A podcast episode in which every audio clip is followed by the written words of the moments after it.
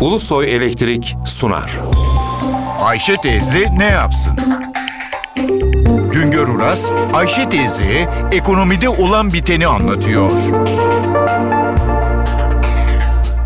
Merhaba sayın dinleyenler, merhaba Ayşe Hanım teyze, merhaba Ali Rıza Bey amca.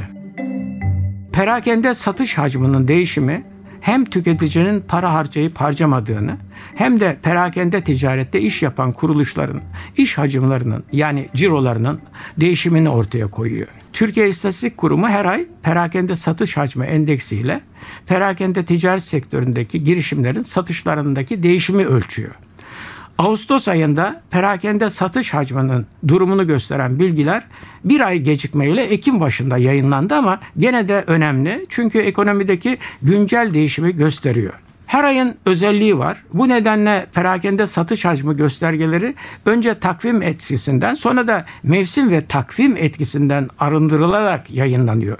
Mevsim ve takvim etkilerinden arındırılmış göstergelere göre perakende satışlarda yılbaşından bu yana artış gerçekleşemedi. Satışlar yılbaşından bu yana geriliyor. Ağustos ayında gıda, içecek ve tütün alışverişlerinde gerileme binde 9 oranında. Tekstil, giyim ve ayakkabıda perakende satışlarda %3,1 oranında gerileme var.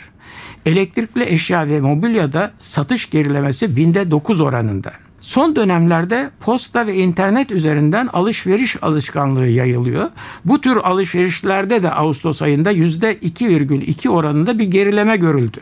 Takvim etkisinden arındırılmış göstergelere göre Ağustos ayında bir yıl öncenin aynı ayına göre yıllık ortalama olarak perakende ticarette satış hacmi %1 oranında geriledi gıda, içecek, tütün satışlarında yüzde 1,3, gıda dışı satışlarda binde 7 azalma var. Elektrikli eşya ve mobilya satışlarında yüzde 11,4 oranında azalma görülüyor. Yıllık olarak tekstil, giyim ve ayakkabıda ciro artışı sadece yüzde 3,7 oranında gerçekleşti. Bütün bu rakamlar gösteriyor ki perakende satışlarda hem geçen yıla göre hem de ki önceki aylara göre bir durma duraklama var. Perakende satışlarda durma duraklama talepteki durma ve duraklamayı gösteriyor. Nüfus artarken perakende ticaretteki durma ve duraklamanın iki nedeni olabilir. Bir, insanların geliri daha fazla harcamaya imkan vermemektedir. İki, insanların geliri vardır da tüketimi kıstıkları daha fazla tasarruf ettikleri için perakende satışlar artmamaktadır.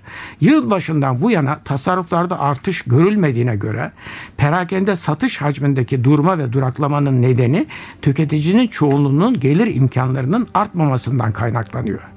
Bir başka söyleşi de birlikte olmak ümidiyle şen ve esen kalınız sayın dinleyenler.